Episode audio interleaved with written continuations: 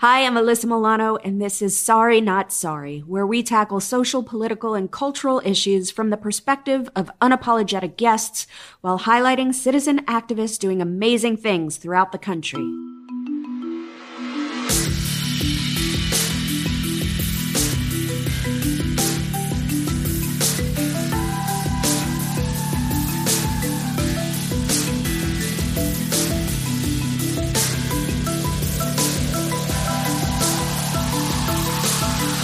So when I first heard Ben Gleib was running for president, I thought it was a joke. I mean, he is a comedian after all. But his candidacy is real. He believes career politicians are not the answer to our problems and that they actually are the problems. So I wanted to find out why he decided to launch a campaign, the issues he would focus on, and his hopes for our future. Hello, I'm Ben Gleib, and I'm running for President of the United States of America. Sorry, not sorry. I've been traveling the country nonstop for the better part of 19 years. I know your struggles. I have those same struggles. I know what it's like to not be able to pay your bills or to have a health scare like I had a couple of years ago and not be sure how you're going to pay for it. The gap between the rich and the rest of us keeps widening. I'm Ben Gleib, and I'm a comedian. It's a pretty amazing job. There's no reason I should ever want to give that job up. And normally I would not. But these are not normal times. When you were a little boy, did you ever want to run for president? When I was a little boy was probably the last time the thought entered my head. I just grew up loving America so much. And I was just a very patriotic kid. My grandfather had been through everything to get to America and to make his life happen. From where? He was born in Poland and then moved to China and was in a labor camp in Siberia during World War II. And wow. His whole family, his brothers and parents, were killed in the Holocaust by the Nazis. And the classic story of trying to get to America to make your life happen and to live mm-hmm. out the American dream. He was separated from my grandma and for 4 years when he was in labor camp. And when he got out, he had to figure out a way to get her and him both to Israel. Were there for the founding of the country. And he spent a lot of time finding permanent homes for children orphaned by the Holocaust, wow. permanent homes in Israel. And then he came to America with literally the classic story of no money in his pocket, I think mm-hmm. maybe $10, and became a huge success in business and climbed all the way up to being independently wealthy and running a business and living in Beverly Hills and like literally the wow. ultimate success story. And he believed so much in America. And he was Republican, by the way. You know, a party that has lost its way, in my opinion. And he just taught me to love this country so much and what it can do for you. What did he teach you about it? He just taught me about possibility. He taught me about how America can offer anybody the chance to change their circumstance and the chance to make themselves. He always was a man about hard work. You work hard, you'll achieve what you want. And I believe in that firmly, and that's why I believe in capitalism as well. When, you know, people are constantly trying to pit the country as, oh, it's a capitalist country only, and the Democrats are trying to make us socialist. It's not either or. We are both. We always have been both. And even Trump is very socialist in some of his policies and things that he does. He's very socialist in his tariffs. That's not a free market principle. He's socialist in the subsidies, for sure, that he gives to farmers to make up for his bad policies.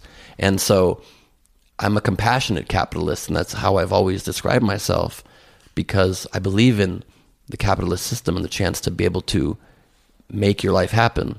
But we also must have compassion as human beings, and my grandfather taught me that as well. And so I just grew up patriotic. In third grade, our teacher let us choose a song every day. One student got to choose a song to play on his record player, and I would, whenever it would come to me, I would always choose the national anthem. So there's that. And then one time, a student in a friend of mine is now a successful author, actually, but he just wrote a book called The Lemonade Life, Zach Friedman. But he looked at me one time in the auditorium of our elementary school in like third grade, and he said to me, "Oh my God, I just had a vision you'd be president of the United States." Really? Strangely. So that was the only time I ever thought entered my head. I'm like, oh, that's interesting. But then I kind of put that out of my head and decided to be a comedian instead. Similar. Mm-hmm. These days it is.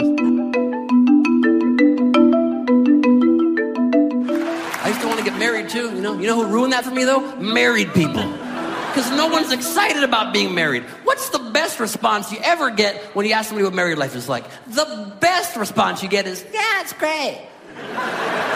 No, it's good. It's good. It's good. It's like they're asking you, is it good? It's good, right? No, it's good. It's great. How's that new video game you bought? Fucking amazing, dude. I don't know why you'd name a fast food restaurant El Pollo Loco. The Crazy Chicken. You wouldn't name a hamburger place the Mad Cow.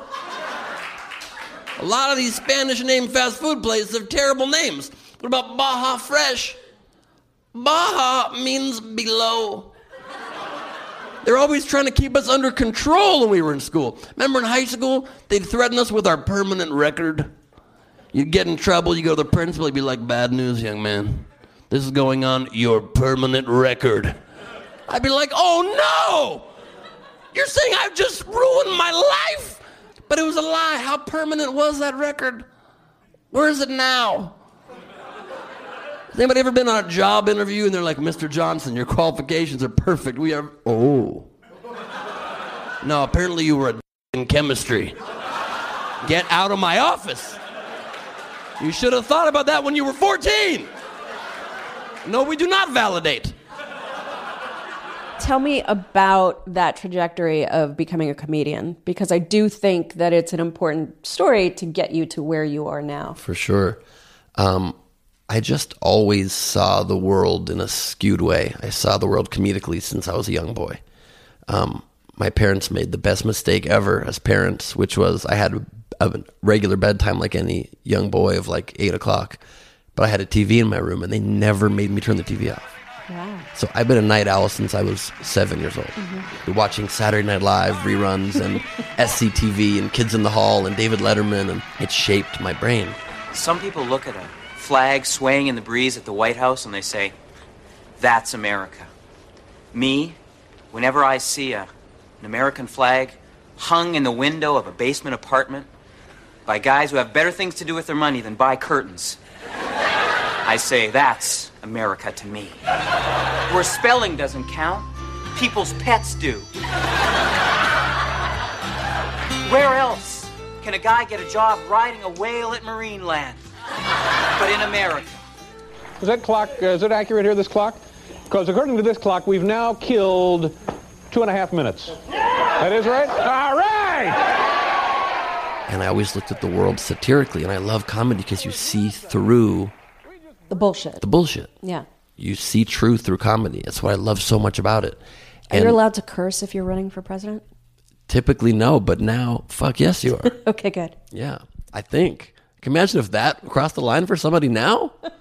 It would be a hypocrisy that I would not be surprised by. I actually have a theory that the reason why Trump repeats himself over and over is because he would normally curse in the second place, but he knows he can't curse now because he's the president of the United States.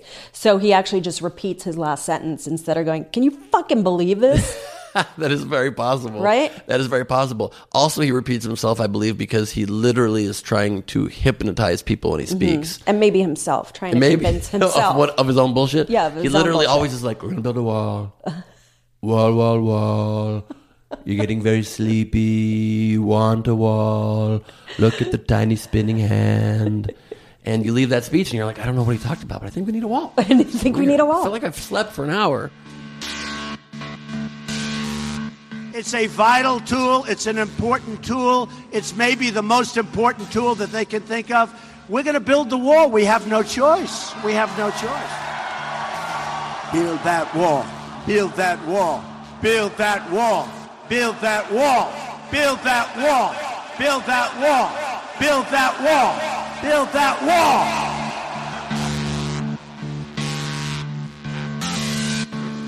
Do you think that his supporters are totally hypnotized? I do. I think that they are one of four things. I think they are either hypnotized, some are just embarrassed and afraid to admit a mistake. It's a big problem I think most people have. That's ego driven.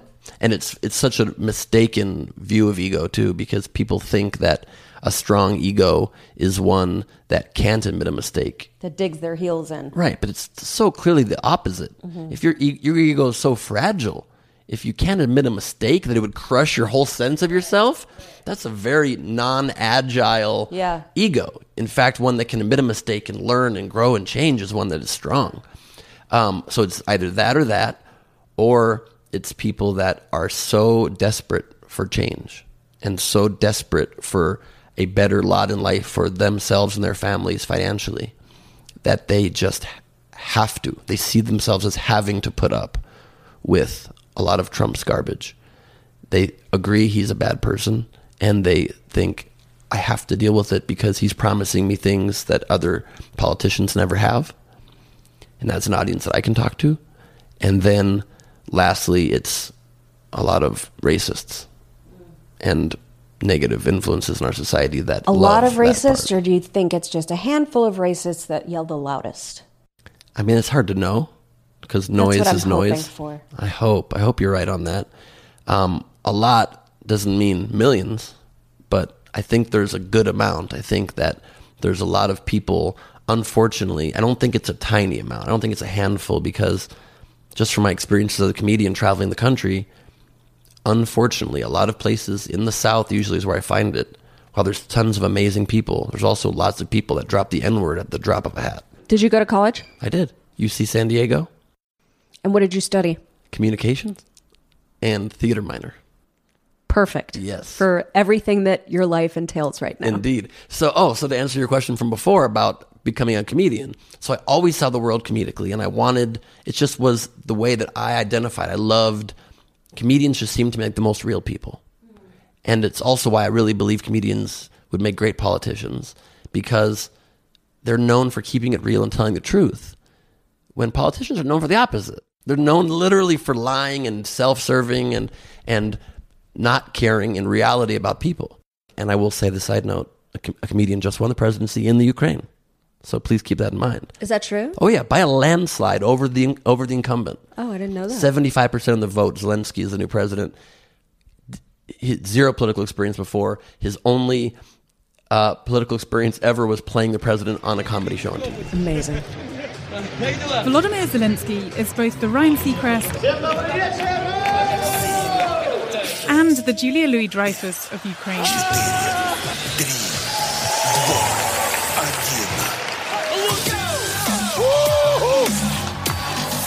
His TV talent show, League of Laughter, regularly gets some of the highest ratings in the country. An actor who played the president of his country in a fictional TV show has won the presidency of Ukraine for real, according to preliminary exit poll results. A comedian will be the next president after incumbent Petro Poroshenko conceded victory today. Volodymyr Zelensky won in a landslide, pulling in over 70% of the vote. What we've seen here tonight is really unprecedented, certainly in the bloc of former Soviet countries, really almost anywhere when you think about it. So I have a lot more political experience than that. And then I always wanted to be a comedian and have that life, but I grew up with a severe speech problem, and I wasn't even able to talk much of my childhood. How did that affect you?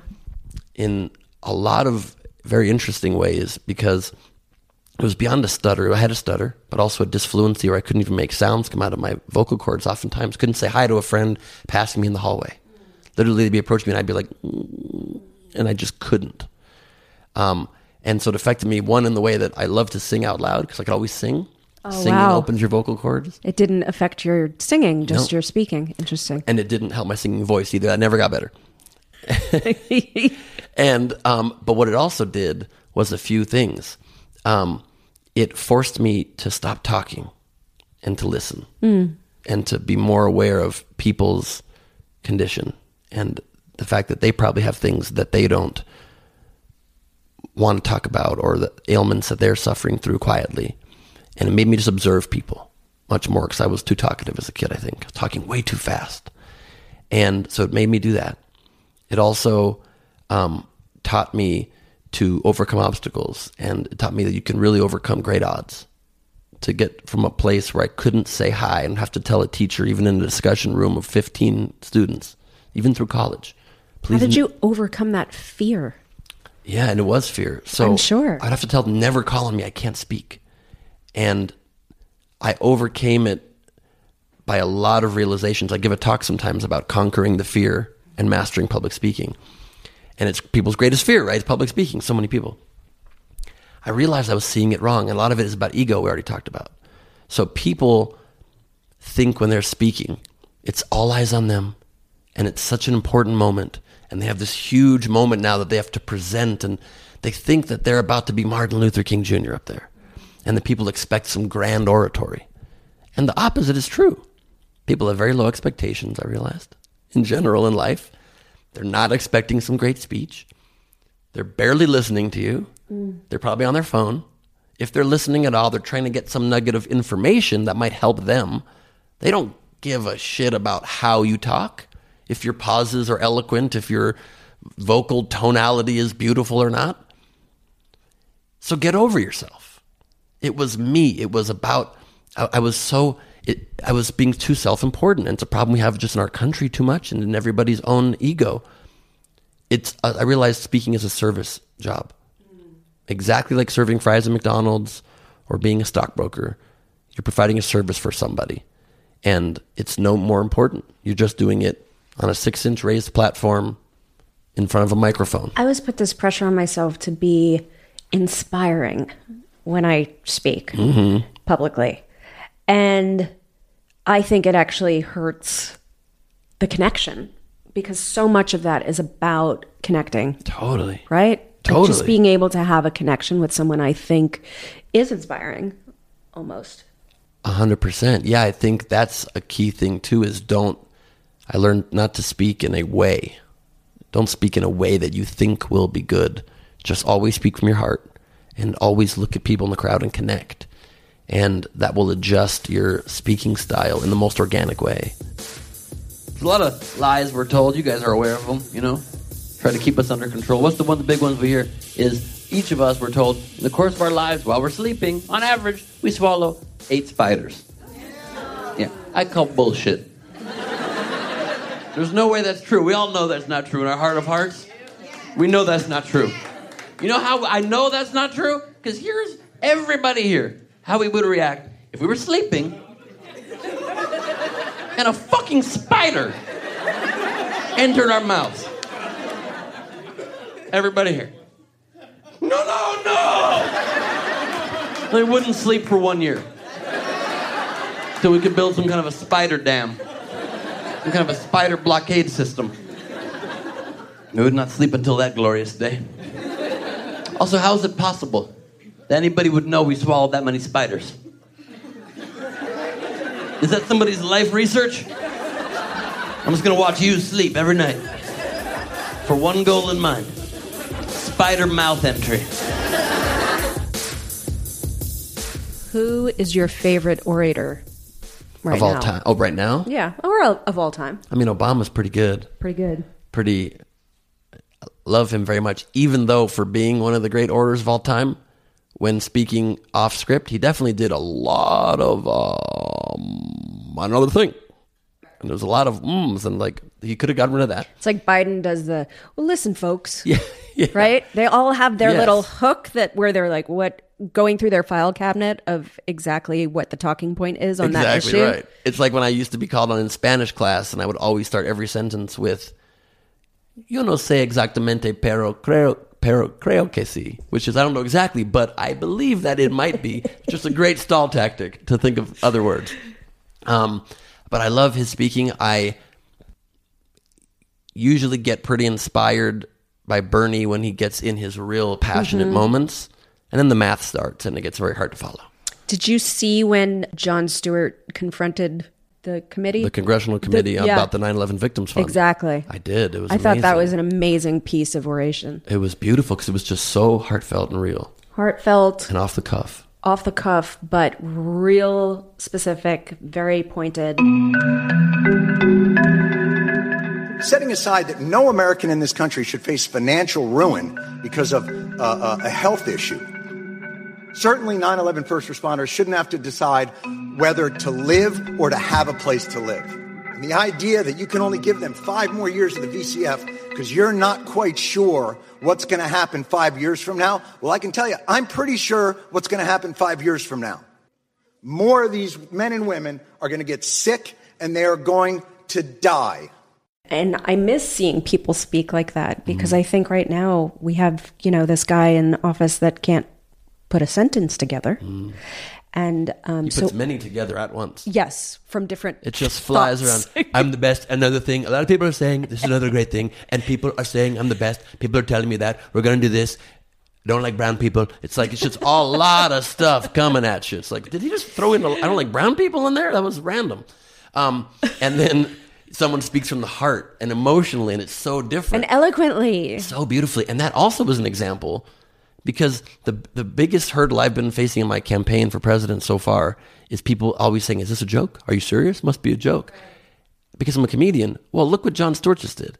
Look at the people that are instantly verified and legitimized as serious candidates for president. It's just all 23 people who are already in government or multi-millionaires.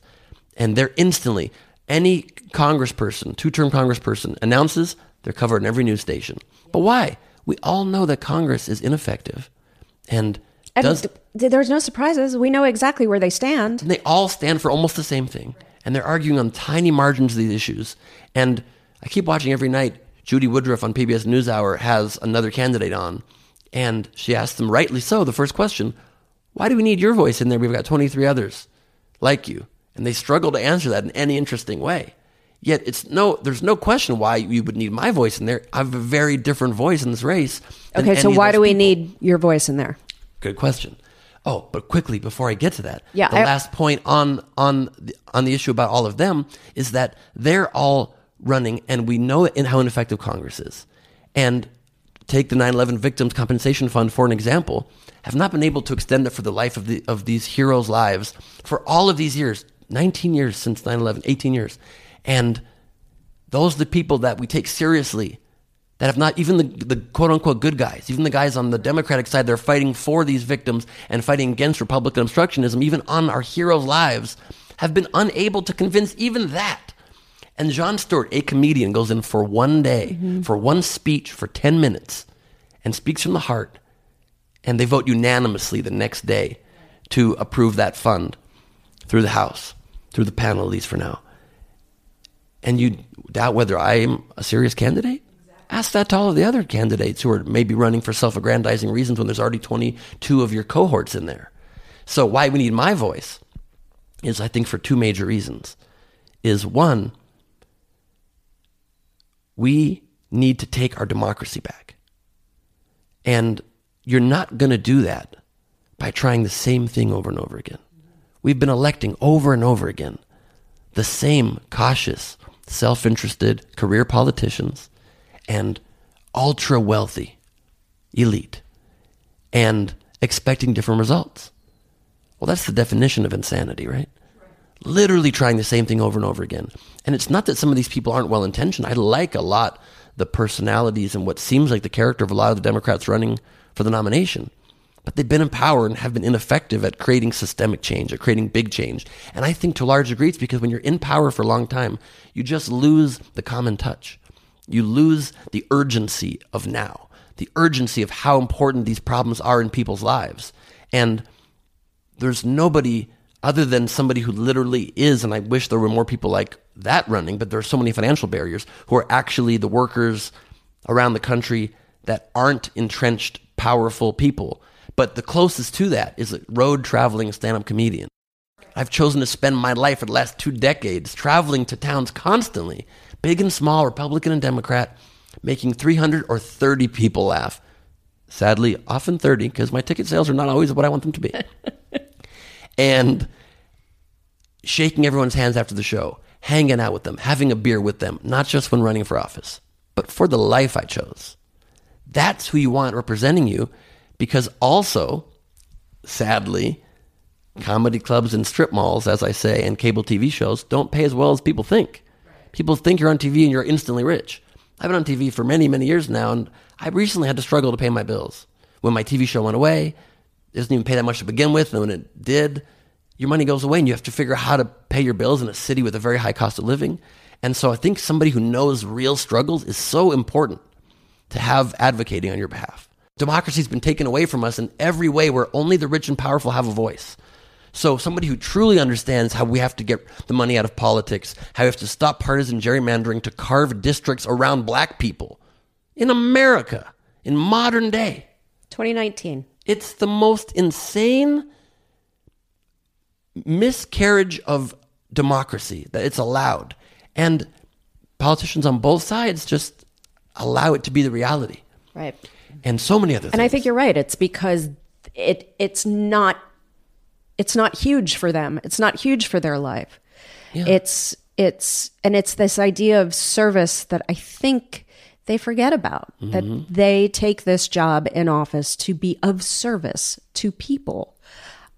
And it feels as though they're okay with the incremental wins, right, because it keeps their job afloat. Right. Right? It's 100% that. And they become friendly with everybody and entrenched. We need to go. I mean, I could talk to you about how dysfunctional it is forever, but I want to go to that moment of, I'm going to run for president. Yes. Tell me about that moment your mind. Was it something you were thinking about? Was it something Trump did that created a switch for you, that the light bulb went on? It was everything that Trump did that hit a bunch of switches for me, that turned on so many lights I couldn't sleep. In the back of my mind, like I said, since I was a kid, had the thought maybe it'd be cool to one day go into politics. Didn't think I'd run for president ever. And I put that thought out of my head and definitively decided I would never do that, because it started that thought was restrictive for being a free comedian. Even starting out in my early 20s, you think that and you're not free to speak on stage and say things you want to say and be a true artist. And so I had to close that door and just let myself be free and say crazy things and express every crazy thought. And Donald Trump and I became along that path very, very engaged in politics. And when George W. Bush won the first time, I became focused. When he won the second time, I became passionate and an activist and an outspoken comedian in a way that I never had been. And started a podcast called Last Week on Earth, where I cover the news and politics every week in a way that makes it accessible to people, in a way that makes people who never cared about politics care about it. Because I think that's so important. There's so many millions of people that are just completely overlooked by our messaging and our news media. Yeah, and how it relates to their daily lives. Because that's what people care about. Right, because nobody links it. Mm-hmm. Nobody links it. Nobody says a global gag rule or a gag rule on abortion funding and even referring to abortion services. They say, here, gag rule. They don't know. Gag rule means you have to shut the hell up and you can't tell your patients the truth. No one connects the human pieces. And so I started doing that, and I became a guest correspondent on places like CNN and ABC News and NPR for years on a show where comedically I would try to help explain the things that were going on politically. And then Trump gets elected, and I became so fearful for our democracy and for the future of our country. And I just kept having this thought hit me late at night watching the news. I might have to throw my hat in the ring, because I do not know if these other politicians can beat him. When we saw Hillary lose to him, a very talented politician, I think, in most ways, an amazing resume. You can't ask for a better resume. Very qualified. Incredibly qualified. Some say the most qualified candidate ever. And loses to him by an electoral landslide, pretty much. And I started thinking, what if it happens again? And America as we know it is gone, and I'll live the rest of my life just wondering, what if I threw my hat in the ring and maybe it helped? Maybe we do need a comedian at this moment. And I just couldn't avoid that call anymore, and I had to try. It would wake me up in the middle of the night, and I'm like, God. And it was so scary, and that's why I jumped in so late. I kept saying no. I kept thinking of other ways. I for a while was exploring doing a comedic pilot about running, where satirically I was going to run and make fun of the process. And I was actually shooting some of that and editing it, and it felt so empty. I'm at the edit bay making a very funny pilot that will never see the light of day, and I'm like, I can't release this because it's not what's needed now. Our country's in peril. And I kept rejecting that call until I couldn't anymore. And I just saw the people throwing their hat in the ring. It's the same politicians over and over again. I said, I just can't do it. And I had to put my life on pause and try the riskiest, scariest thing I've ever tried, to offer my voice in this race to run for president of the United States. These candidates running for president work in government. That's where the lies come from.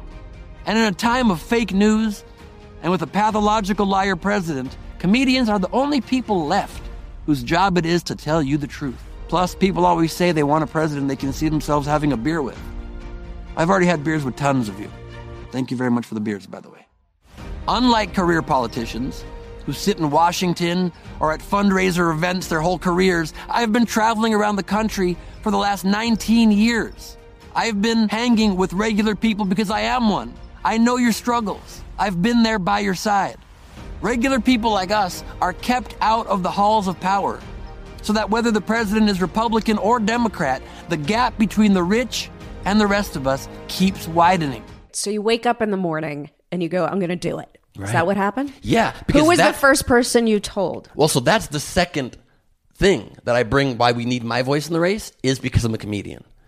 The first is that we need a regular person who relates to regular people. And the second is that we need a comedian because I don't think anybody else can stop him. So I just kept thinking that. And I would talk to my girlfriend about, I think I need to do this.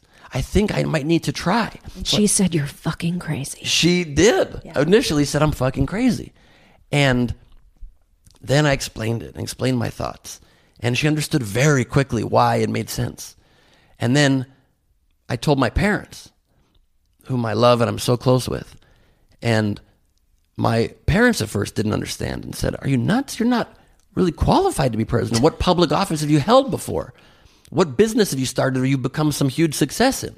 And that gave me a week or two of pause. And I'm like, well, it's, I guess, a fair point. And then I realized that with another aha moment, that's exactly why I should run. Because we don't need always just people who are already in government, and we don't need to keep valuing just ultimate success in business. That's why our country keeps tilting towards business interests only and towards corporate interests only and away from the common person. Because we value the wrong things in success. 100%. We've lost sight of what the American dream is supposed to be.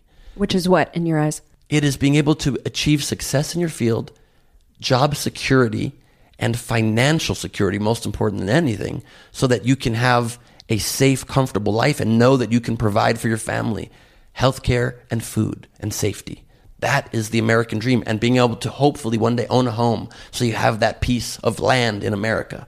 And it shouldn't have to kill you to own that home. It should not. You shouldn't have to work 3 or 4 jobs to own that home. And that's the American dream that I achieved. And I realized, shouldn't we have a president for once? And shouldn't we have a candidate in the race for once that just has aspired to that dream and achieved that dream, the accessible American dream, not the one that has been sold to us as a lie through people like Donald Trump and even other billionaires in the race that I'm going to become a billionaire or a Kardashian. No, you're not. You're not going to. There's some 0.00001% chance you will, but if everybody aspires for that 0.001% chance, everybody's going to end up disappointed, and you're going to keep electing people that are going to try to sell you that dream that is not accessible, and you're going to end your life being stuck where you are. We need somebody who actually knows that the real American dream is one that you can achieve, is one that if just a few things shift in the favor of low and middle income earners that make their lives a bit easier, that now those people can have the life they dreamt of in an accessible, real way. That's something that I could help shift our mindset towards. And I realized that was what I could help offer. And my parents realized that made sense too and are now huge supporters of the campaign and recruiting their friends to donate and volunteer. And my girlfriend is working around the clock helping me on my campaign when she gets back from work. So sweet and supportive. That's awesome. Incredible. It's been the most touching thing I've ever experienced in my life is her support. So, I mean, you know, then you email me. And you're like, I'm running for president. Mm-hmm. And you followed that up with, this is not a joke. I'm serious. And so I think you must have gotten a lot of like, are you joking? Mm-hmm. Right? Oh, yes. What is the most important thing about your platform as far as policy goes? So I believe again, and I want to reemphasize it again because it's so important, beating Trump is the competitive advantage I think I bring to the race over the other candidates, because the last thing that my speech problem did for me is that when I would hit blocks in my speech, it would teach me to think of other ways to say things at a moment's notice. And my brain got fast. I think it opened neural connections, and it made me a really good improviser comedian. And we need that to take on the greatest heckler in American political history. And none of our other policy objectives will be possible. And the other 23 candidates can argue every issue at the margins and lose again. And then Trump is, with 4 more years, running roughshod with our democracy, and we don't have the country that we believe we always have had. So that has to be the number one, and needs to be a big factor in people's vote. Once we achieve that, the other two most urgent, in my mind, are climate change and income inequality. And they are two existential problems. One existential for our planet, and two existential for the individual lives of people in this country. And so once we stop Trump, we need to immediately take so seriously the urgent problem of our planet being in major peril.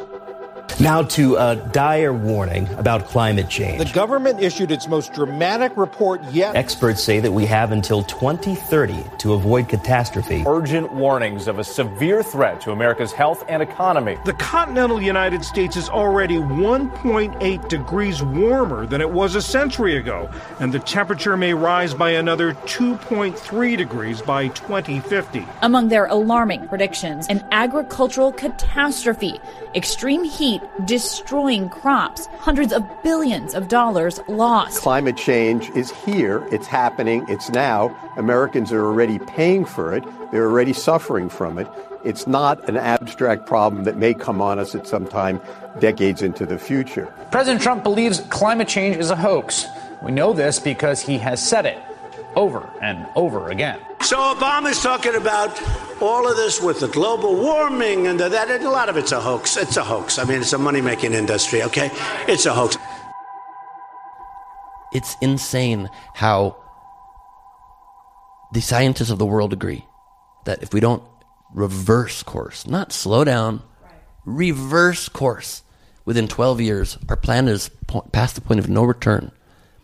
And we are not taking drastic action to move off of fossil fuels. Instead, we get out of the Paris Climate Agreement when we need a stronger agreement and one that is more enforceable. We must get off of our use of plastics, reduce our meat consumption. We have to change the way we live. And we need somebody that can think out of the box and not in incremental ways to do that. We need somebody who says, we must come together and fight. And that's the other thing that I think on that issue is so important that Democrats so often do wrong, is because we believe we're fighting for the good side of history and for the human side of issues. We try to be good and human and therefore too polite in the way we argue these issues. And the other side is bringing knives and guns, and we're bringing fruits to this fight. We're bringing grapes to a gunfight. And you can't win that way. You end up with just squashed grapes. And we need to fight harder. And so we have to frame things and phrase things in ways that are much more clever, like the Republicans have done so well under Frank Luntz, words that work, and the direction of using people's emotions. We have to do the same. Climate change should not be able to be framed by the right as, oh, these soft, liberal hippies hugging trees. No, we should say to them, you're supposed to be tough, aren't you? Are you afraid of this fight? Are you chicken? Why don't you step up for the fight of our lives? You love action movies and you love Armageddon. This is Armageddon. It's like dealing with my 7-year-old. Exactly. It's like, you have to use psychological approaches. You don't care about the environment. Yeah, challenge them. Yeah. 100%. Psychological warfare. Yeah, how do you get your kid to eat when he doesn't want to eat? Yeah. And I think that's what we have to do. And so there's that. And then with income inequality in this country and an ever-growing wage gap and income and wealth gap, we have to reprioritize the way that we function, the way that we distribute the successes in this country. And it's not a redistribution of wealth in some scary socialist way. It's just kindness and shifting ourselves off of a focus on greed. No one is saying, and we have to again focus on messaging, when people on Fox News say, they just want to take all your money away.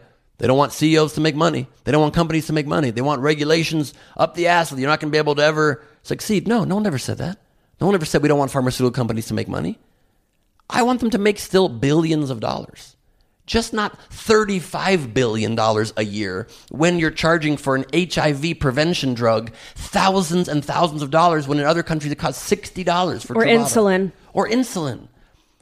Or hepatitis C vaccine that you can't get unless you're very sick because it's so expensive that we have to ration it to those who are super ill instead of helping stop the spread of these diseases. It's so heartbreaking. It's heartbreaking. And so you have to just play on people's humanity and speak to their humanity and say, we want you, and make it very clear that we want you to be profitable.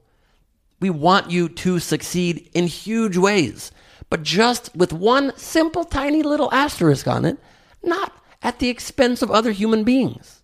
That's all we ask. That's the only thing we ask. Once you're cool to your fellow humans, then make billions. So that's a very philosophical answer, but what is the tangible policy behind that? So one way, obviously you have to renegotiate prescription drug prices. Obviously you have to provide health care to everybody. And the way I believe in doing that is in a combination of expanding Medicare access to the millions who do not have health care. But I don't personally believe in only Medicare because Obamacare, the Affordable Care Act, is so intricate and is so tied into every part of our economy, many parts of our economy, that just removing it could be very, very catastrophic to the economy.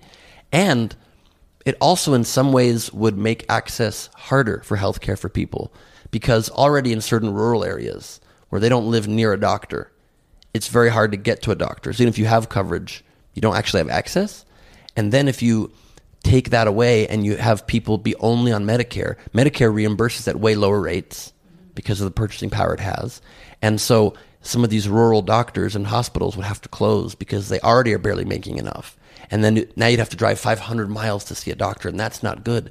And I think America is based on being able to, if you have some need medically and you want some better coverage or procedure that is not covered by the government provided Medicare, that you can purchase it. I don't want to stop a private market in this country.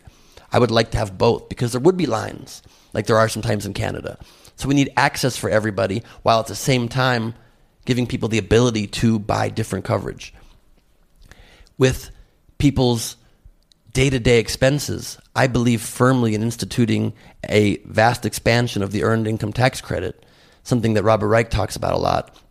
And we're calling it the cost of living tax refund. He calls it cost of living refund. And give people either yearly or if they want it monthly, a refund on their taxes. If you are working a full-time job and you're a lower middle income worker, you will get money back just so that you can make ends meet and have some money put aside for an emergency and have some money that you can save.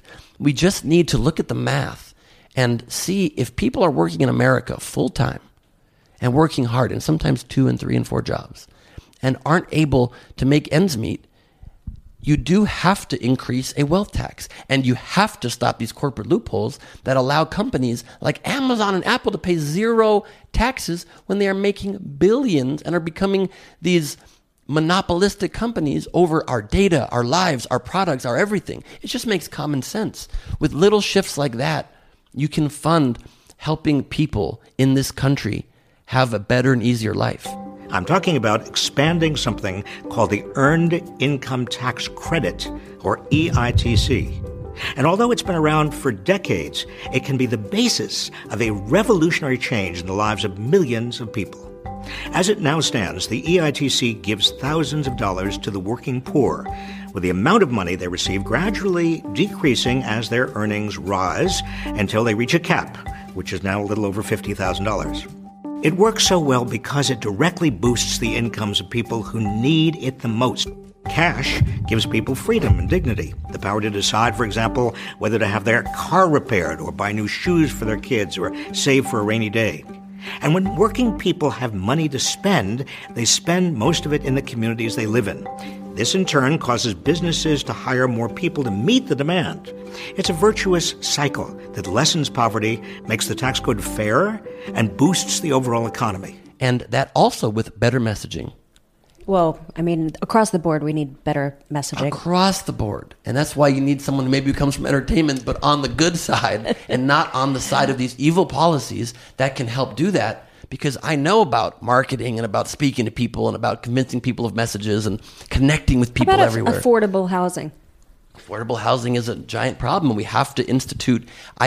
I'm exploring an idea, and I don't have an official policy on this yet, but an exploring idea about trying to figure out with affordable housing units, especially in cities where there are major work hubs, to give people some sort of rent controls on living in that area so that you cannot be priced out of your own city where you work. It just can't be that property owners get to just run rampant with raising rents every single year. There has to be humanity there as well. And so you have to find ways to just protect people. And the messaging on that, again, is not one that we can allow conservatives to say, oh, you see, they're trying again to stop American ingenuity and stop our ability to start businesses. In fact, it's the exact opposite again. It's just simply saying, if you give people these common sense protections and make it easier for people to live, they will be able to start more businesses.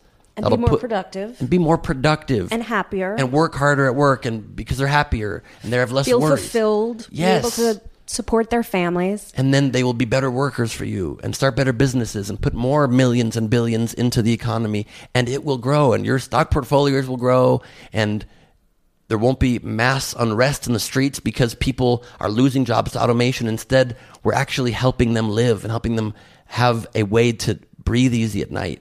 Everybody wins. How are you formulating these policies?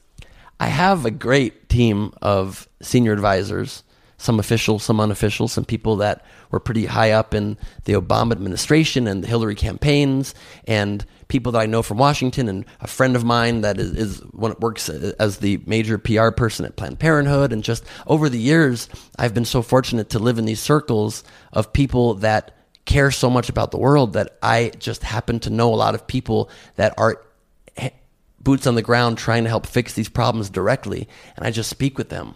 You know, when I was talking about the cost of living tax refund concept, I asked for a friend who I knew worked in economic policy and wrote about it if he could hop on the phone, and we talked for 2 hours. He ended up being the guy that co-wrote the bill that's currently going through Congress on that. Oh, wow. So I'm just trying to, as best I can, talk to the smartest people I know, but also just by studying.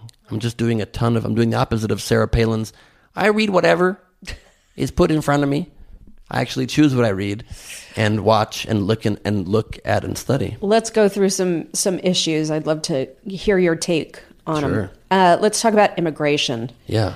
People say it's so complicated. I want to know what you would do to fix what's going on at the border right now. What I would not do is put children in cages to begin with. You know, people love... That's a good start. It's a very good start, I think. Mm-hmm. People love eating cage-free eggs. Good for you. I try it as well. I think cage-free children's a higher priority. Yes. Yes or no, are we still putting children in cages? Basically, what we saw are dirty children who are malnourished, who are being severely neglected. They are being kept in inhumane conditions. They are essentially being warehoused, as many as 300 children in a cell with almost no adult supervision. How many windows are there, Mike? Was that his question? Yeah. 0. And so we need to bring humanity to our immigration policies because it's the very basis of what our country is. No liberals that I know are advocating for open borders like they attack us with. Nobody says, just do not enforce our borders. We need strong borders. And people on both sides have been in favor of border protections. I don't even think a wall is immoral. Both sides have been in favor of border protections. Hillary voted in the past for a border fence. I've joked in my act that in some ways that's worse. You're actually telling people trying to cross the border, you can peek in at America with your hands on the fence. You can stand on the other side and say, no way, Jose, you can't come through.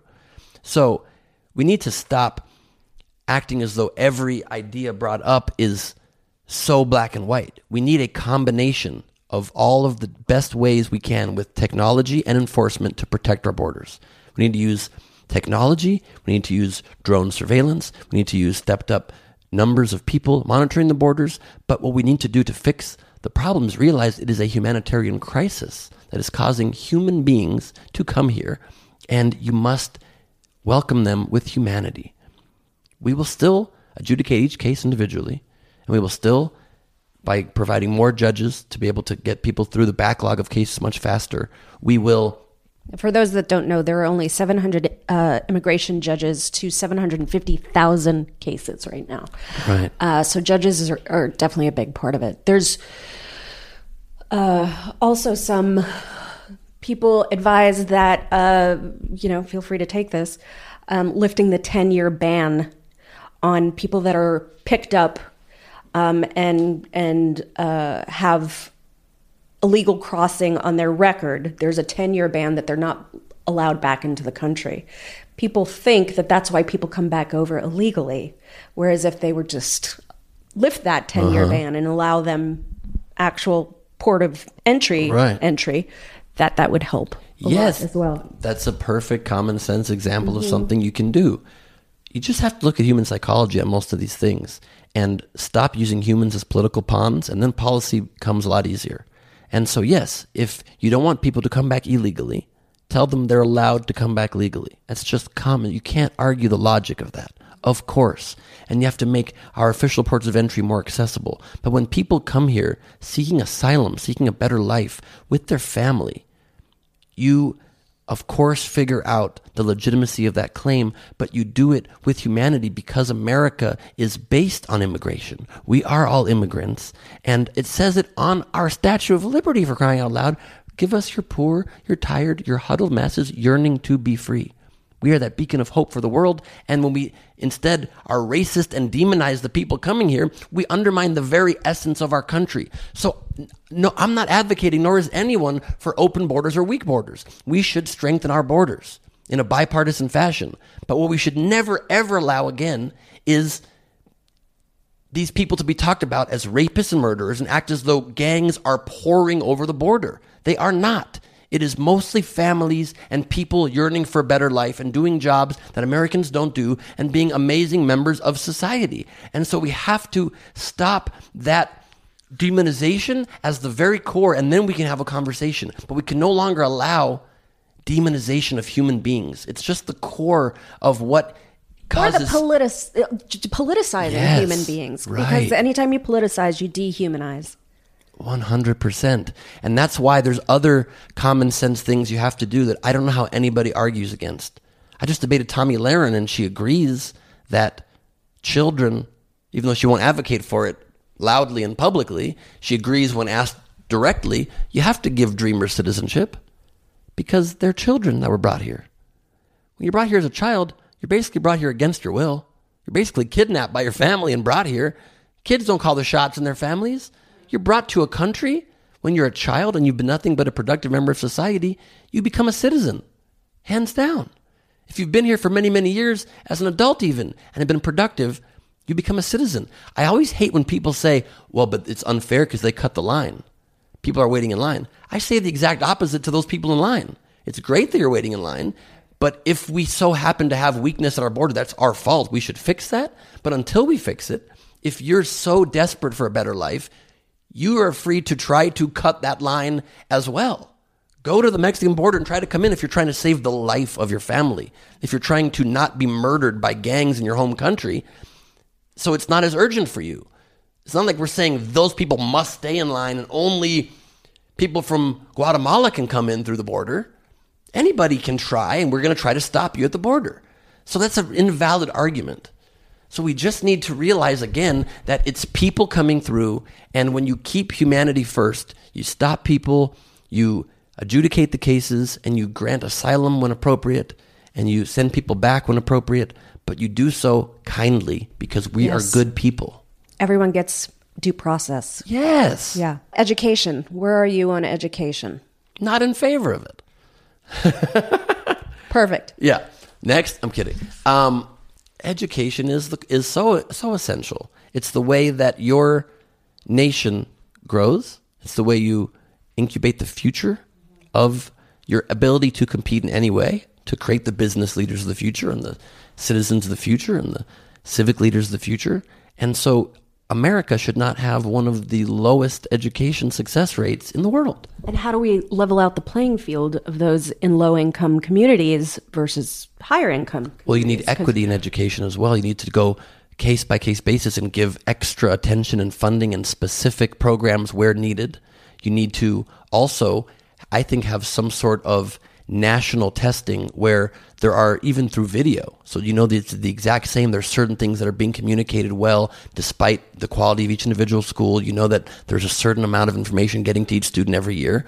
You need to teach context in school, something that I wish I had when I was in school. I think one of the biggest problems in education, and often it affects poorer communities, is there's such a divide seen between the power structures and the people that school already for all of us is seen as very punitive. And so you go into school and it's from day one, here's your syllabus, here's your 10 books, you're going to be tested on these things or you're going to be thrown out of school and failed. And it's this like draconian, scary world where you don't want to learn. And most students, myself included, grow up hating studying and hating learning. I always say that I hated that the second I graduated from my 17 years of schooling, I realized how much I loved learning once it was optional. So instead, present context, say, look, you're here all day anyway. Let me explain to you for the first week of each semester why these things will help you in your life. With each lesson, could help you in this way. This information could be useful in this aspect of your life. If you want to learn, feel free to listen. If not, feel free to tune me out and your loss. And you empower students to feel excited about their education. The mistakes, at least in my opinion, that I see being made in education is that teachers do not explain why kids are being taught a subject. You just sort of get dumped into math and like, well, why are you learning math? But the why of things is extremely important. Picking kind of a problem and then using various educational tools to solve that problem, like using math or physics or economics to solve that problem, is far more engaging than teaching the tools. You modernize our classrooms.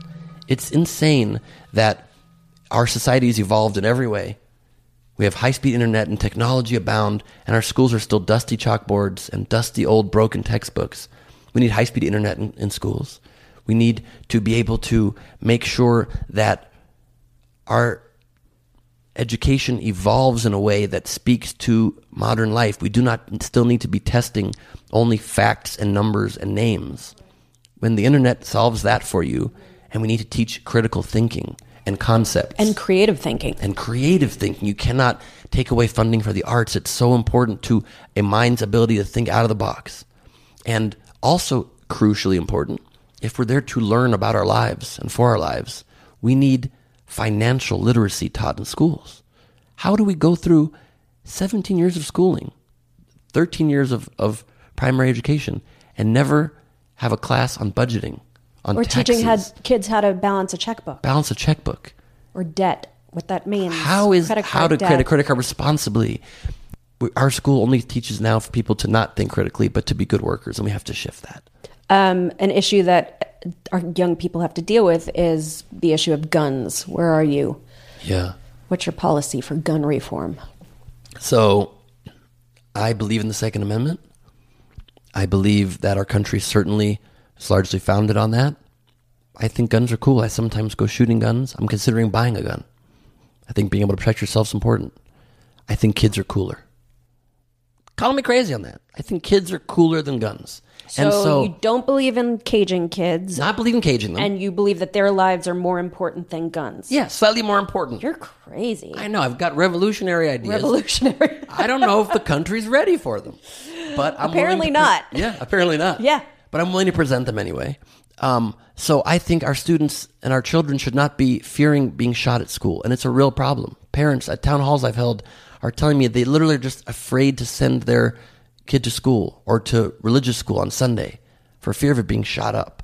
And so we need again to use common sense and to kick every politician out of office who is beholden to the NRA. It's insane that just a special interest group like that with millions and millions of dollars can buy votes. If you have an A rating from the NRA, you should be thrown out of Congress. And that should be a shame campaign on those people, because you are risking the lives of our citizens and our children. So I believe in common sense gun reform that 95% of the country agrees on. Background checks, universal in every instance, with no gun show loophole, with no private sale loophole. You want to buy a gun, it'll be registered just like a car. It should not be easier to get a gun than a driver's license. You have to go through quite a process. Do you think gun owners should be licensed? I think absolutely you should be licensed and prove that you can operate that gun safely and responsibly. Mm-hmm. I think that we need background checks and waiting periods that are significant enough that you can thoroughly check for mental health problems and criminal backgrounds, because another crazy idea, I don't think you should be able to get a gun faster than you can get toilet paper on Amazon Prime. That just seems like common sense. You can have the gun forever. Toilet paper you have to keep rebuying. So just be able to use common sense. Also, if you need a gun right now, probably a solid idea that you wait a few days, calm down. You'll get that gun in a few days. You'll be good with it. And so we also need to ban weapons of war from our streets. We do not need assault weapons in our streets or for hunting. You're a very shitty hunter. If you need an AR-15. If you need an AR-15. Yeah, you need another hobby. To kill an innocent animal. Yeah. Either we arm. Sneak up on, by the way. Yeah, who you sneak up on. You sneak up on. Don't even go heads up to them. Doesn't even know you're there. Yeah, exactly right. Either we arm the animals, which is an idea. Right. I'm considering that guns as well. Yeah, give the animals guns. Or you don't have weapons of war for hunting. It's ridiculous. I spoke to an elk hunter once who talked about shooting them with a rifle from 100 yards away. You try to get as close as you can, 50 yards, 20 yards. And I said to him, do you ever go up and just punch the elk in the face? And he goes, well, I would never do that. I have respect for the animal. Oh, give him a chance for a fair fight. That's the respect you have for the animal? But just killing him outright with no warning, that's what respect? I wonder how you treat your grandmother. My God. They never see it coming. Right. And we have to restrict high-capacity magazines.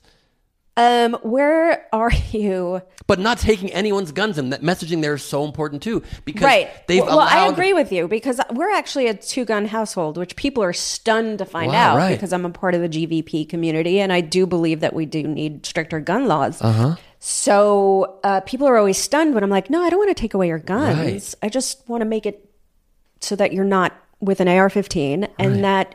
if you were to want to hurt somebody, that you don't have access to that gun. Yes. Like if you have a history of a violent past or, I think these red flag laws are really important. I think a family member should be able to tell on you, call the authority and say, you know what, my son is not himself lately and he's got an arsenal of guns. And I think it would be appropriate if you went over and did a check. I agree completely. And I also think we should consider, I haven't looked into it enough, but I think we should consider some sort of responsibility for the gun owner if the gun leaves the gun owner's hands and gets taken by somebody else, because that will create a much higher responsibility for keeping track of your weapons and keeping them safe and locked up properly. And also that goes for states, right? Like states that have very strict gun laws, like Illinois. Right. And Chicago, everybody talks about the gun violence in Chicago, but really they're getting their guns from the neighboring states. From the neighboring states. 100%. So we have to stop allowing these BS talking points to perpetuate. Yeah, they have the toughest laws and they have horrible crime because people are going to the state next door with the weakest laws. Mm-hmm. So let's stop. What's the point in having a discourse when you don't actually focus on facts? Where are you on abortion? I've never had one, and I don't plan to. I will never have an abortion. No. I'm firmly against it for myself, and I'm firmly against it for all men. And I think that is the whole point. Because I cannot have one, and men cannot have one, we should not regulate women's ability to have one. We should not. I'm so sick of male legislators, male politicians deciding for women's bodies. It's so ridiculous and offensive because you're trying to tell a human being what life they have to have. You're trying to impose your morality and just control over women's bodies in such a disgusting way. So not only do I believe that we need to protect women's access to abortion and expand it, we need to reverse the Hyde Amendment so that federal funding can go to reasonable abortions. And we actually started a petition with my campaign. We have almost 5,000 signatures already of people fighting, arguing and saying, please, let's get a constitutional amendment for a woman's right to choose, because we just must.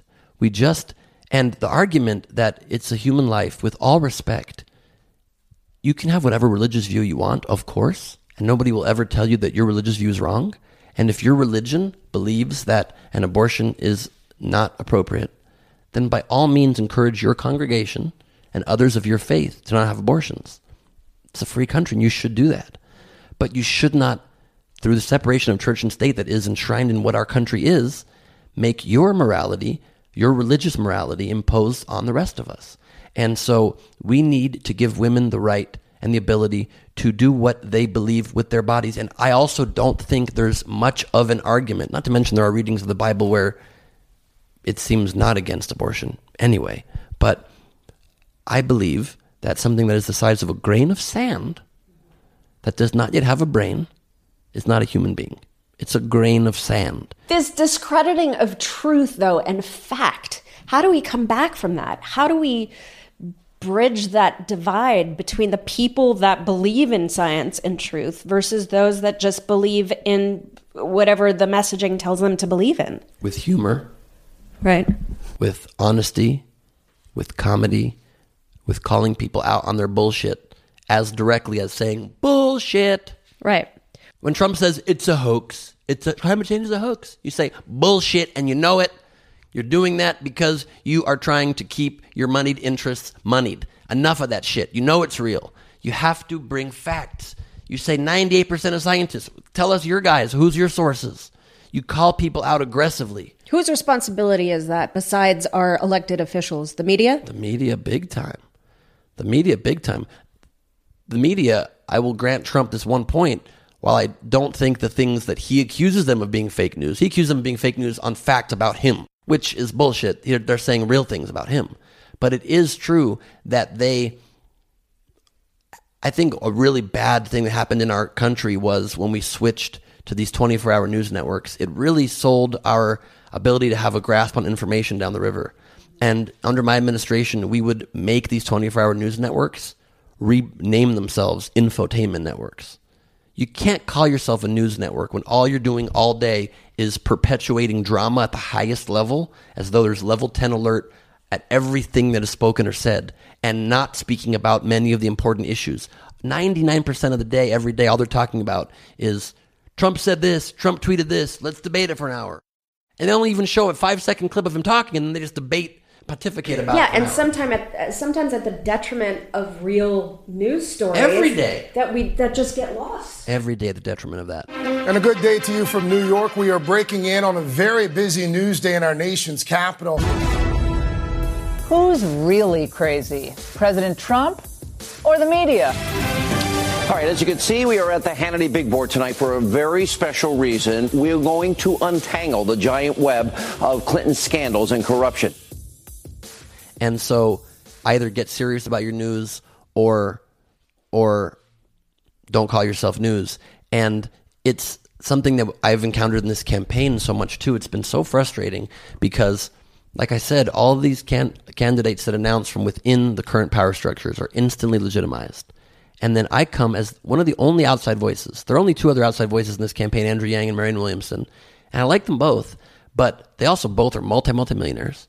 And that's fine. I believe in success, but that shouldn't be the only voice that we got. That and cautious career politicians. And I'm coming in it from a voice that is critical of the media and is critical of our power structures. Do you think that's why you're not getting more media coverage? 100%. They are afraid to have a loose cannon, as they would term it, voice on there. I've messaged with news anchors who have said, I don't know, this is off brand for us. I'll talk to producers. The news should not have a brand. You should report what happens. That's your job.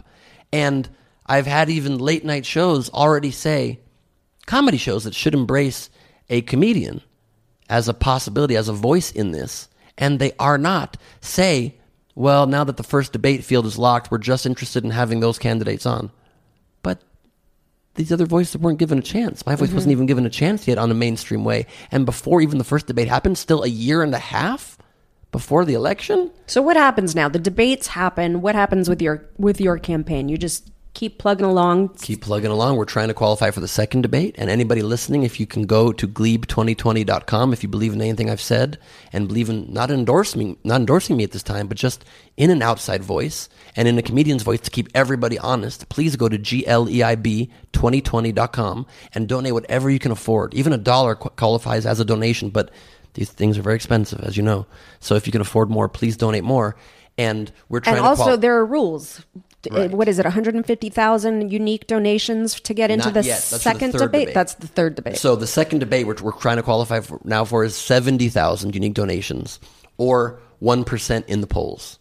And so we're trying to get the unique donations threshold, and we have a ways to go. We have thousands of donations, but we have a long ways to go. We need some sort of viral moment of people saying this is a voice we need, so we can just have a counterpoint. And in case Ben is right, and we need a comedian to stop Trump, or at least in the race for the next many months, to show the other candidates ways to poke holes at him and to weaken him and to kind of humiliate him and show them his weaknesses, then please help us get that viral moment and spread the word so that there can be not just the same voices over and over and over again. You're going to see on the debates very little difference in these people's policies for two nights back to back of 20 candidates. So we're trying to get there, but it's so much the news putting their foot on the scales, because also what looks like will be the case is not only do we need 70,000, we probably are also going to need 1% in the polls.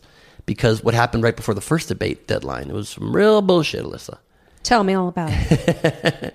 Is we were going really hard towards that, and then with about 4 days to go, they came out saying basically you need both because enough candidates have qualified with just the first threshold, and they give preference still to the polling, right? So even if you qualify with the donations, they give preference to polling, and enough had qualified with just the polling part. So the problem with that is they're only accepting polls where they list the names, not open-ended polls. That's how Governor Bullock was left out of the debate stage. And so I'm not on the polls. They're not mentioning my name. I believe I'm the only campaign that I know of, at least that we know of, that has thousands of donations and support in every state around the country that's not being listed in the polls. And so we have no possible chance. So we're starting a campaign now to write letters to the editor of the publications that are the qualifying polls, saying just please list our name. Give them a chance to say, oh, Ben Gleib, I know that guy. I used to watch him on Chelsea Lately, or I love his game show Idiot Test, or I've seen his campaign, and he seems like a really funny, interesting, smart voice that we might need in this race. I like him. I'm supporting him, just so we can poll, because we're also shifting our focus split between that and the third debate now, which is a very hard threshold. It's actually, I believe, 130,000 donations, but it might be 150, and 2% in the polls. You need both. The good news is we have 3 months to get there. So we actually have a chance to run more of a campaign on our terms. But I'm trying to also run a campaign that is not beholden to only rich donors and not beholden to only spending 5 hours a day on the phone talking to rich people, begging them for money.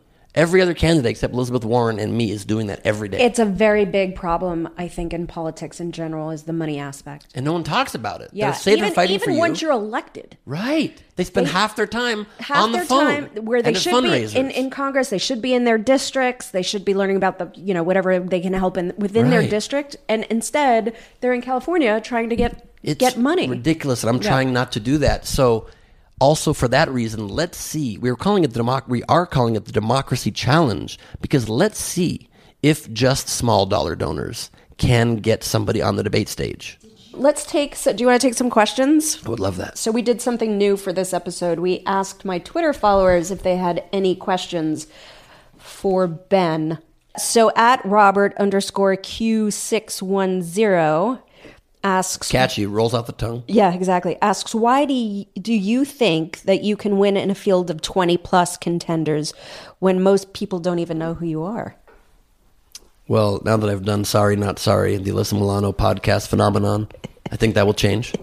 But for the reasons that I stated, that I bring something different. No one needs to ask how my voice is different. I think that we should all be afraid, in a very real way, that no matter what brilliant politician we nominate, if they are a cautious career politician, we have a very real chance of losing to Donald Trump again because he plays trash-talking, troll, heckler politics, and I have never lost to a heckler in my life, and I will embarrass him and humiliate him to his face, and I will be able to show him for the weak, sad person that he is, the toupee fiasco that is Donald Trump, the coward, the duck that is this orange monster that has to be taken down. And I will say and do things that other candidates won't do because they have to still work with these people and work with Trump's allies. And I don't. I have nothing to lose in politics, so I will be much more fearless than any of these candidates.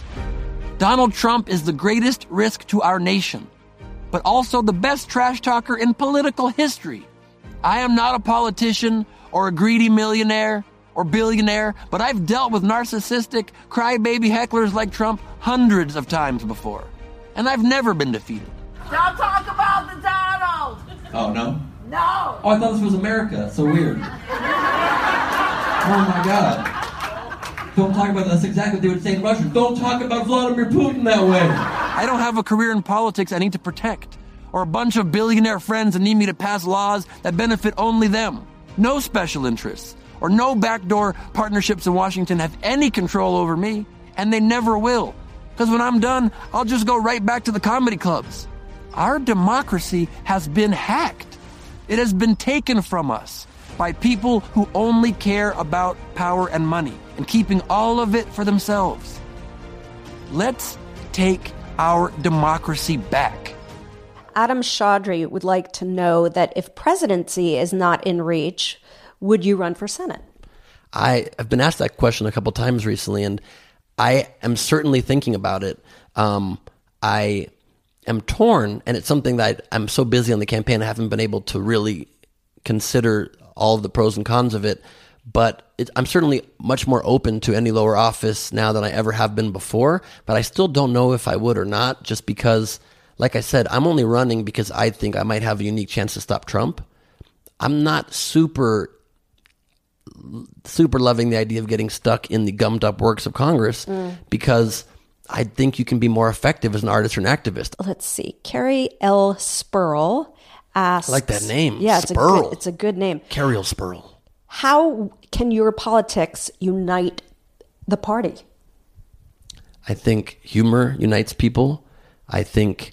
Maybe being an outsider as well. Not very much.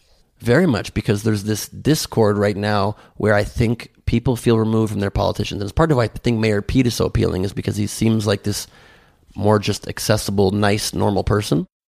And I think that's what I can bring even to another degree, is that I'm just a regular dude who knows how to make you laugh, who sits there with you and has a beer. And I know the kitchen table issues because I have the same kitchen table and it's got a wobbly leg and I put stuff under it so it doesn't shake when I eat. And so I think I can unite the party because the party is comprised mostly of real people and not of politicians, and I'm not a politician. This is a good question. If this is from Jessica Wright, if you happen to be endorsed by someone or a company, would it change a stance that you have for something you pledge now? Oh, never. I welcome the endorsement of any people, and people who work at different companies. Of course, my campaign doesn't take any corporate PAC money, no lobbyist money, but it would never change who I am or what I stand for. People can feel free to donate if they believe in what I stand for, and I will always listen to everybody, and if they appeal to my common sense, and I think it would help more people. The only litmus test I would ever have as president is who will be helped the most. How can we help the most people? And that's what we will do. And so that would never sway me. But I do wish politics could be so much more transparent.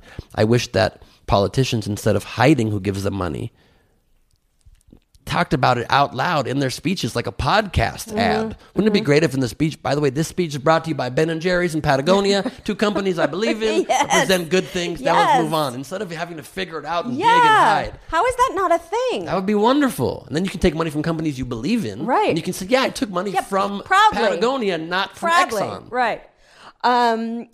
So Paul Kafuk, maybe? I like it. Cuff fuck. I'm going to start saying that on the campaign trail when I'm frustrated. Cuff fuck is this? He says, can you ask him about his stance on burn pits and what he thinks the VA should do for those of us who suffer from lung problems? Will he hold the VA accountable in helping us instead of trying to shift the blame? Time to get some answers on veterans issues. Great question. I don't know what burn pits are. I didn't know that term, but I think that let's look it up. Sure. One of the great, please tell me when you have it. Do you already have it?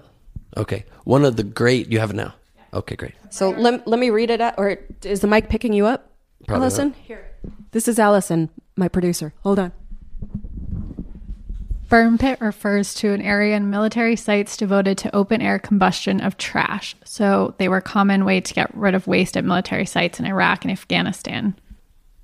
Yeah, so we're going to move those far away from our troops. You cannot be frivolous with the lives of our heroes. And we've done it so often in this country. I just got to visit with our troops in Camp Pendleton. They're just mostly young men and women that love this country and sometimes are signing up because of that love and sometimes because they need money. Yeah. Or they need direction or guidance. And the one thing we promise them is that we will take care of them when we'll protect them as best we can when they're serving, and we will take care of them when they come home. And we're failing that in every way. It is so tragic. I would immediately shift funds from our military budget to fully fund the VA. It's insane that Obama didn't do that. It's insane that Trump claims he's so great on vets and doesn't do that. We need to fully fund the VA so that our heroes, if we can't provide good health care for our heroes who fight for us and risk their lives for us, what kind of nation are we?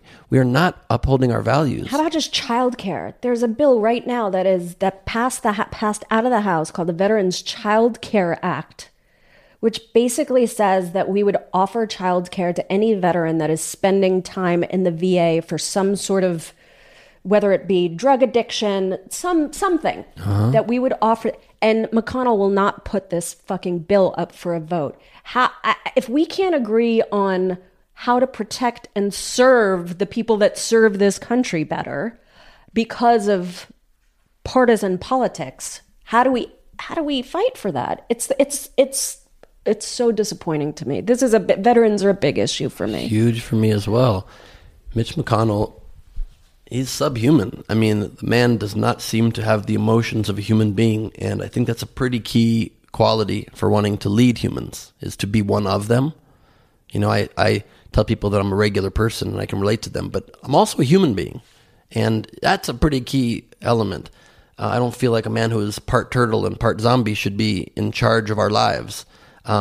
These are not intellectual issues. These are human issues. And we just have to use our humanity and tackle problems and cross things off the list already. Don't let them all linger on forever. @spaced_1 has a good question. Sounds like they're high. Oh. Spaced one. Funny you should say that. Legalizing cannabis federally. Do you support it? I definitely support it. Yes. I would be a huge hypocrite if I didn't. While I'm not smoking weed during this campaign, I definitely have been somebody who has benefited from marijuana in my life, and I've seen what it does for people in pain, and I've seen what it does creatively for people's brains, and I've seen how it is... Anxiety. Disorder, yes. Which I have, and CBD has helped me so tremendously. Yes. And we need to just stop, in general, in many ways, victimless crimes should not be punished. And if you are doing something with the freedom you have in America is based on freedom, let's give ourselves some freedoms back. And it's clear in every way that marijuana is far less detrimental than alcohol. Alcohol is a destructive drug that I enjoy also sometimes, but there's just no common sense way to say that's legal and marijuana's not. Alcohol is not a drug you give people with cancer to help them. Marijuana is. So not that it's all about the drug aspect of the healing aspects of it, but if it can do that too, that's a substance that I think should be given access to people. I think it's the healing aspect of it that the pharmaceutical companies are so terrified of, though. Of course. Yeah. Anything that cuts in their money, unless they can turn it into a marijuana-doid, something they can charge us thousands of dollars a year for and gouge us. Spaced. Which being gouged when you're high is not easy. It's very unpleasant. Spaced One also asks, criminal justice reform, do you support it? I do indeed. I do indeed. I think that's one of the good things that Trump has done, the First Step Act. And thanks to Kim Kardashian for that, mm-hmm. in a very real way, for taking on advocacy to help. And Van Jones. And Van Jones, absolutely. And all of the activists and advocates. Absolutely. And I think that we need criminal justice reform in this country. We have to stop the school-to-prison pipeline. We have to end privately owned prisons. That should not be a thing. As I say on my website, find a better business, bro. Don't make your business on incarcerating people. And so sick. It's disgusting. And I think that part of the way that I like to look at this issue, we have to end cash bail as well, because it just disproportionately affects the poor, and it's incarcerating people because they cannot afford to pay money to get out there. Rich people can. And so another idea of mine, if you want to also stop corporate crime while also reforming our prisons, combine white-collar prisons with regular prisons. That's a great idea. And you will see reform so fast. And you'll also see corporate crime drop so fast when these people actually have to pay consequences, not be in country club jails. So there's that one. Spaced one. Thank you for the questions. Yeah, those were good questions. Tell everyone again how they can support your campaign. If you liked at all what you heard, and again, this early, we should not be endorsing anybody. I don't even know if I'm voting for myself yet, to be honest. No, I'm kidding. I am. I've got my You're vote. Endorsing yourself? I am endorsing myself. Okay. I approve this message. But if you believe there should be another voice in this race this early, and a voice that comes from the outside of the machine and from the outside of our entrenched establishment, please go to Gleib, G-L-E-I-B, 2020.com. You can read up more on my platform, although I've spoken about a lot of it here. And you can donate to the campaign by clicking the donate button, or go directly to the donate page at tinyurl.com/donategleib, G-L-E-I-B. And follow me on social media at Ben Gleib on Twitter and Instagram, /Ben Gleib on Facebook, and youtube.com/BGleib on YouTube. But I'm posting on social media every day. I'm trying to give people a real look, unvarnished, inside a campaign. And just follow along and spread the word, please. You can sign up to volunteer in the campaign on the website as well. Thank you for joining me. Thank you so much for having me.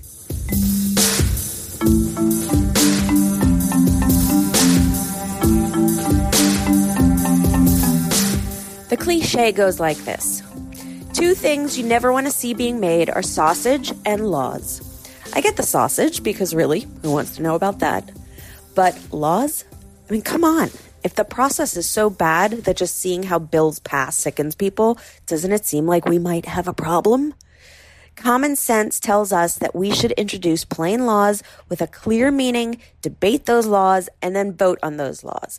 It seems that this is missing from our lawmaking process. I'll give you an example. In 1994, Congress passed an assault weapons ban, and I'm not looking to debate whether that was good or bad. It was good, but let's look at how ridiculous the process was. This ban was a response in part to a terrible school shooting in which the killer used a Kalashnikov semi-automatic rifle. The original version gave authority to the ATF to ban future assault weapon models, removing the need to legislate around crooked gun manufacturers who would try and dodge laws. And it banned just 14 guns. But in order to get it passed through Congress, it had to remove the ATF authority and exempt 650 other guns that would have been banned. Oh, and it had to expire after a few years. It ended up a weak and only marginally effective law, and Americans keep dying to this day because of it. Where was the common sense there? Look, this is so important. If we want our government to work, the laws it enacts must pass the smell test. Somebody who's not a lawyer has to be able to hear about a bill and what it will do and say, oh yeah, I totally get that, even if they don't agree with it. Instead, we have laws that come up for a vote with amendments entirely negating the law to which they are attached. We enact regulations that are shockingly stupid. Look at the Medicaid work requirements federal and state officials are trying to impose. People need Medicaid in part because they can't work or can't find a job. And we expect that this will be a net positive? Try not to puke when you look at the huge tax cuts we give the richest people in America, while we also try to cut funding for school lunch programs. It's the kind of thing that everyone can look at and say, whose fucking dumb idea was that? It doesn't compute. When it's applied, common sense is such a powerful thing. In January of 1776, Thomas Paine published a pamphlet, the infographic of his day. It was written in plain English that everyone in the colonies could understand, and it was read by much of the population as a result. Basically, the same proportion of the people in the colonies read Paine's Common Sense as watch the Super Bowl today. It passed the smell test. It explained in clear and logical terms why America needed her independence, and it sparked a revolution. Now we need a similar revolution within our government. If we want to stop eroding trust in our lawmakers, it won't take a whole lot. Just less corruption, fewer ideologues, and a lot more common sense.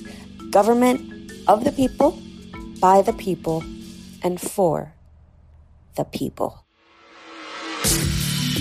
Sorry Not Sorry is executive produced by Sim Sarna and Alyssa Milano. That's me. Our supervising producer is Allison Bresnick. It's edited by Josh Windage. Our production associate is Daniela Silva. Music by Josh Cook and Alicia Eagle.